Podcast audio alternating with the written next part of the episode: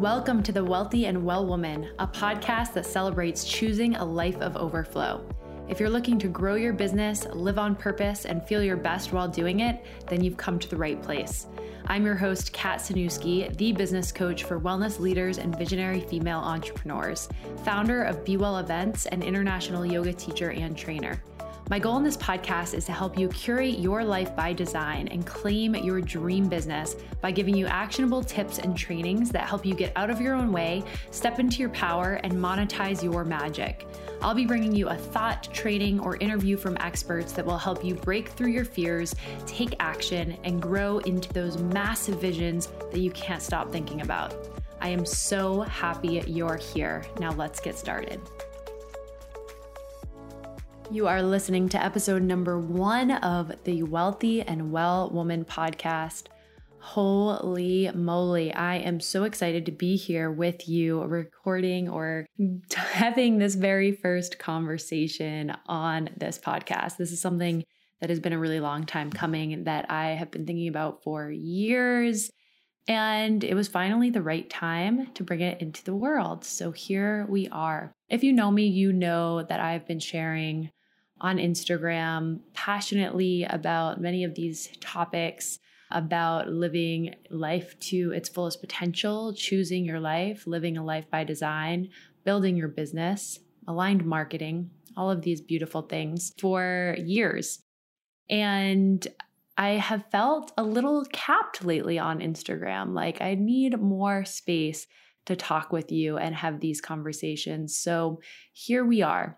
I want to talk a little about what I see a wealthy and well woman is, because I feel like when I felt deeply that this was going to be the name of my podcast, Wealthy and Well Woman, I got some different feedback, and I have seen in my work over the years that using that bold term wealthy and calling yourself a wealthy woman or calling yourself a wealthy and well woman can be triggering to people. It can feel like you're boasting. It can feel like your intentions are in the wrong place. Some people see it this way. And I don't know if this is something that's been conditioned in society, especially for women, or, you know, don't talk about money and, you know, be quiet, be nice, be these things, and don't be big, stay small. And I think that the term wealthy is a big term. I think it definitely triggers something in people. But I wasn't about to back away from that, and I see wealthy in this term as, yes, go for the money, build the wealth, build the resources to give back, to live a life of overflow in every single sense of the word, in your finances, in your time, in your relationships, in the love that you give and receive. Be open to receiving wealth in every capacity. So I will not shy away from talking about wealth in the financial terms, and a lot of the tips and insights that I'm going to share with you and that some guests will share with you are on how to build your business, how to make more money. But my intention deeper than that for this podcast, The Wealthy and Well Woman, is the balance of being in business, striving for more financially, and being open to receiving more financially, becoming that energetic match to receive more, but also taking care of yourself, not grinding, not working every waking minute, not sacrificing your life and your relationships to make as much money as possible. No, that's not what we're about. The wealthy and well woman is balanced in striving and knowing that she's made for more. She's made for a big impact. She's made, if you desire a big income, she's made for a big income. And she prioritizes herself, her wellness, her mindset. You prioritize all of these things together. That is the wealthy and well woman, a growth-oriented woman who is striving for greatness and alignment and striving to live your purpose in this one life that we are given, this one shot. So making the most of it. I want to tell you, if you don't already know me, a little story about what really triggered this way of living in me many years ago and what set me along this path before really having it be entrepreneurial, but more so wanting to get the most out of life and really live life to the fullest and live life awake and on purpose. When I was in my younger years, in high school, even as young as high school and college, I definitely used alcohol as a numbing agent. So starting even as early as high school, my parents went through a pretty messy divorce when I was only 10, so not at that time, but later on in high school, when I started to become uncomfortable in social settings. And another piece of that was that I had moved around a lot. I didn't have a really core group of friends. I switched schools a lot. And at that age, I find that you are a lot more open and raw to judgment, to what people think about you. You care a lot more about these things, or at least I did when I was that age. And through outside influences, I was introduced to drinking alcohol, the numbing agent that will just take away all your problems. Not really, but at that time, that's what I thought. And so I began to numb through alcohol and have that be my mask of the party girl, of, you know, just having fun and loving life, quote unquote, in that way. But it never felt aligned, of course, to me. It always felt very forced, like I had on a mask. Like that's how I really felt for many years, from high school through college, through until really my mid-20s, early to mid-20s, when I started to come out of this, is it was just a mask. It was something to put out into the world so that they didn't have to see me. They didn't have to see my vulnerability. They didn't have to see my fear. They didn't have to see my sadness. And I definitely overdid it at times and did things that I was not proud of. It gave me a lot of anxiety, and it ultimately was a huge misalignment. And if you have experienced this, which I'm guessing, whether it's in a way like that with alcohol or some other substance, or if it's in your work, if it's in your relationships. So many times in life, we have these misalignments, and these cause deep anxiety, in my opinion. This is where a major root of anxiety, I think, comes in life, is this misalignment with what we are truly here to do and what we are truly here to give to the world, how we are supposed to impact the world, and how we are supposed to show up for our most authentic selves. And it wasn't until my brother, who was very, very close to me, my younger brother, we were Irish twins. He was just a year and a half younger than me, and he went down a bad road and ended up passing away at just turned 21. I was 22. And it was devastating. Of course, he was one of my very best friends, where I did always move around a lot. My brothers were everything to me. Family was very important to me. And we had been through a lot. And obviously that was devastating. And I, for a time, turned more towards alcohol because I did not want to feel.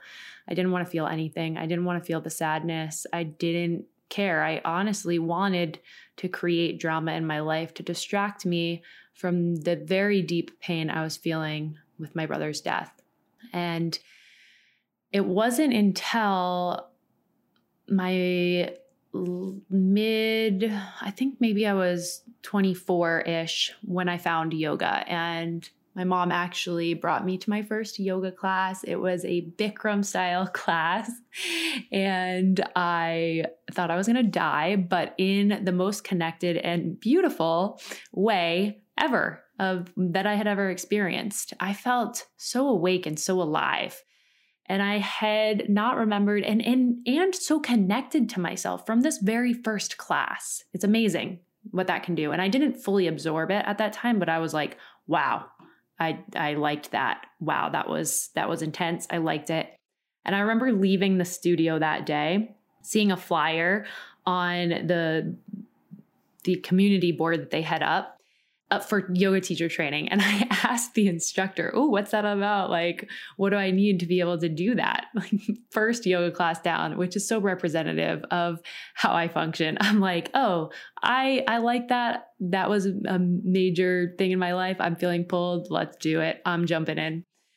Anyways, so I asked, and she's like, kind of like, you're ridiculous. This was your first class and you barely survived. But she told me that you needed to practice for at least 6 months before even being considered or even applying. So I kind of pocketed that, went about my life, didn't make any drastic immediate changes at that time, but I did start to go here and there. I found a Bikram studio in Portland where I was living, and I went here and there.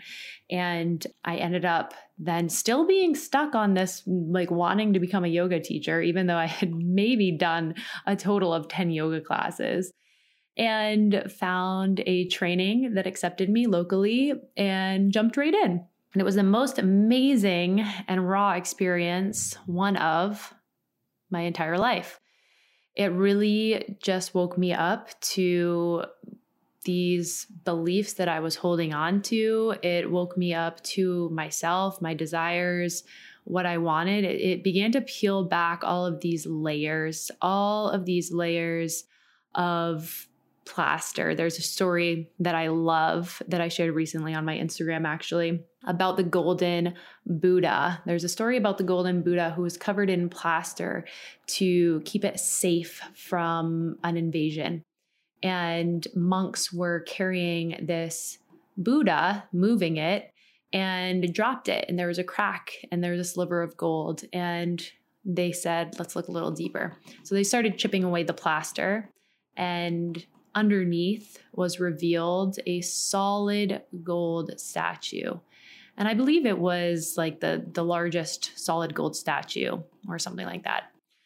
This is a true story, I believe. Don't quote me exactly on how the story goes, but something along those lines. You could probably Google it to get the full breakdown. But that reminds me so much of these layers of plaster over the years that we put on like armor. So we have these defense mechanisms, we have these numbing agents, we have all of these things that we layer on. And yoga to me was that chipping away at the plaster to get more in touch with the gold and more in touch with what I truly wanted out of life. And I would see those glimmers when I was living a much different life of, wow, this isn't me. I really feel like I'm so misaligned and made for more. But I didn't know what it was. I didn't know how to chase that. I was just doing what I had been taught and what I knew in life, you know, from family, friends, society, just doing the normal thing. And from there, I carried that on to getting a corporate job and climbing the corporate ladder, and really focused on that as being my version of success and what you needed to do to be successful is excel in a safe company, get a safe job, climb the ladder, make more money. I think I doubled my salary within just over a year at that first corporate job, took a big promotion in Boston, and felt really proud for a while that I was, you know, climbing that corporate ladder, but still felt this deep misalignment within me of, this is a step in the right direction, but I'm still not there. It's still not what I was really made to do and what I was brought here to do. And I kept, you know, my yoga practice. I was then a certified yoga instructor, teaching here and there, but didn't have a lot of time or space to jump in because my very demanding corporate job, living in Boston at that time. And from there, I remember going to one of Catherine Budig's workshops. She came to Boston, and her workshop, Aim True. And we did an exercise, which I love to do with clients to this day. I do on yoga retreats. It's one of my favorite exercises. And it's about envisioning your life, what that would look like with no restraints. Absolutely no restraints, no judgment from anyone that's currently in your life. family, friends, partners, coworkers, anyone. No judgment. And what would that be if you could do absolutely anything? What would the dream be? Like, go big, no restraints. And I think this is such a helpful exercise because it really taps into that, yes, wild vision. But I want to tell you that when I did this exercise back in, I want to say 2015, maybe, I remember saying that my big dream, my big vision would be to teach yoga and be able to travel all over the world, changing communities for the better wherever I went and helping lift women up. And there was more to that. I can't really remember the whole thing, but to me that seemed so wild at the time because it was nothing like what I was doing. I was working as a corporate sales and business manager, like literally so far from inspiring and helping lift women up and impact the world and being able to travel and teach. I could barely take any time off my corporate job without feeling so full of guilt and like a terrible employee because it was all hustle mentality, go, go, go, work as hard as you can. And you're only worthy when you do that. I have a much different vision and representation of success, which you'll hear as we continue on in these podcast episodes. But for the sake of the story and my journey into this wealthy and well woman lifestyle, I had this vision and it felt so far away, but I started taking these little steps closer to it, closer to that vision. And I signed up for my first yoga retreat, had a lot of clarity and space come from that experience, and really made the decision of I need to do something different with my life. And it took lots of steps and many years before finally leaving corporate and before finally really doing what I was passionate about and what I wanted to do and what I loved full time and chasing that fiercely. But I kept taking those small steps in the right direction. And when I first got into wellness full time, what I noticed heavily and what I felt was a main story from everyone around me was that you can't have both. If you want to do what you love, if you want to live your passion and work your passion, you have to sacrifice financial success. You have to sacrifice the things that you want. In that way, you have to do a trade-off, either or. You can do what you love or you can make money, but you can't do both. And I just don't believe that. For a while, I did believe that. And I said, you know what? I can do it. It's worth it. And I think having that mentality of you would do it even if you didn't get paid can be helpful because, of course, that shows that you really love it. But even better, you can do it and get paid abundantly. In fact, it helps your clients. It serves your clients. It serves you. It serves everyone in your life to be getting paid well, to do what you love, to offer an amazing service or amazing product, and to be the wealthy and well woman. So that, my friend, is what we are focused on in this podcast.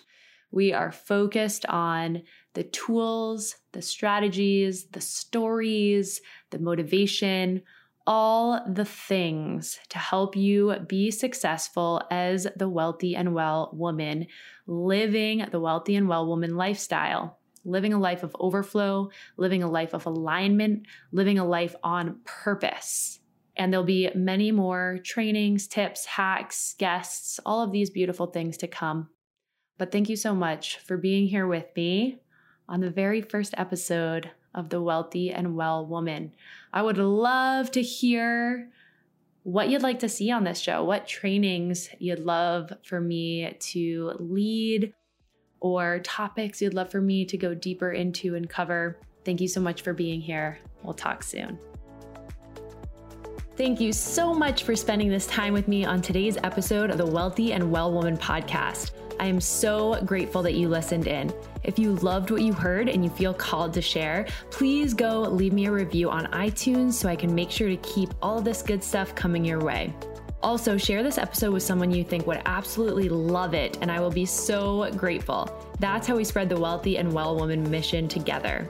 If you aren't already following me on social media, come and join me by following @KatCynewski. I would love to connect with you there, and I cannot wait to connect with you back here in the next episode. In the meantime, go out there and shine as the wealthy and well woman you are.